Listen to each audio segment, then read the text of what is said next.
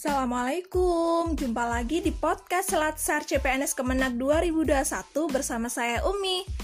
Pembelajaran sinkronus agenda 3 hari ini diawali dengan mereview penugasan individu yaitu podcast.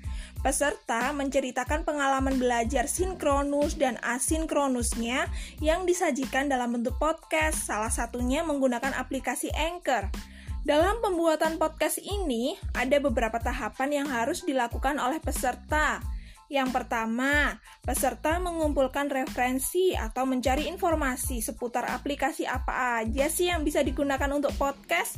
Nah, misalnya kita sudah menentukan untuk menggunakan aplikasi Anchor, maka pada tahap ini kita mengumpulkan informasi mengenai Anchor seperti bagaimana sistem rekamannya, bagaimana tampilan visualnya, dan apakah aplikasi tersebut aksesibel.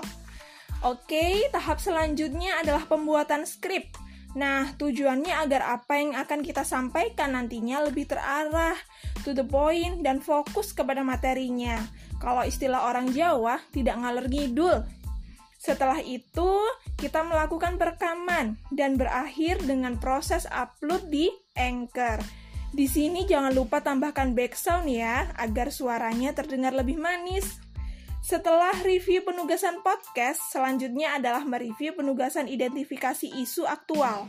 Dalam mengidentifikasi isu tersebut, kita harus tahu informasi isu tersebut dari mana. Sumber informasinya juga harus jelas datanya. Kita bisa menggunakan sumber informasi berupa screening atau exciting data. Jika sumber informasinya sudah jelas, sudah ada buktinya, maka tahap selanjutnya adalah mendeskripsikan isu. Pada tahap pertama deskripsi isu, kita dapat menjelaskan bagaimana kondisi idealnya, seperti di dalam undang-undang, peraturan, kebijakan, surat keputusan, atau kita dapat mengacu kepada penelitian terdahulu. Kemudian di paragraf kedua, barulah kita sampaikan kondisi saat ini seperti apa. Bahwasannya kondisi saat ini belum seperti kondisi yang dijelaskan. Nah, di sinilah kita tampilkan data, bisa berupa lembar observasi, foto, dan screenshot. Pada pembelajaran asinkronus, tepatnya pada tugas kelompok, kami mendapatkan tugas untuk analisis kasus pungli 3 ASN di Dinas Pendidikan Kabupaten Bandung. Di sini, saya bertugas untuk menentukan tindak lanjut atau gagasan apa saja berdasarkan manajemen ASN. Tindak lanjut yang telah dilakukan oleh Bupati Bandung saat ini yaitu menonaktifkan ketiga orang tersebut dari jabatannya untuk mempermudah pemeriksaan karena sampai saat ini ketiga ASN tersebut tidak ditahan dan belum ditetapkan menjadi tersangka.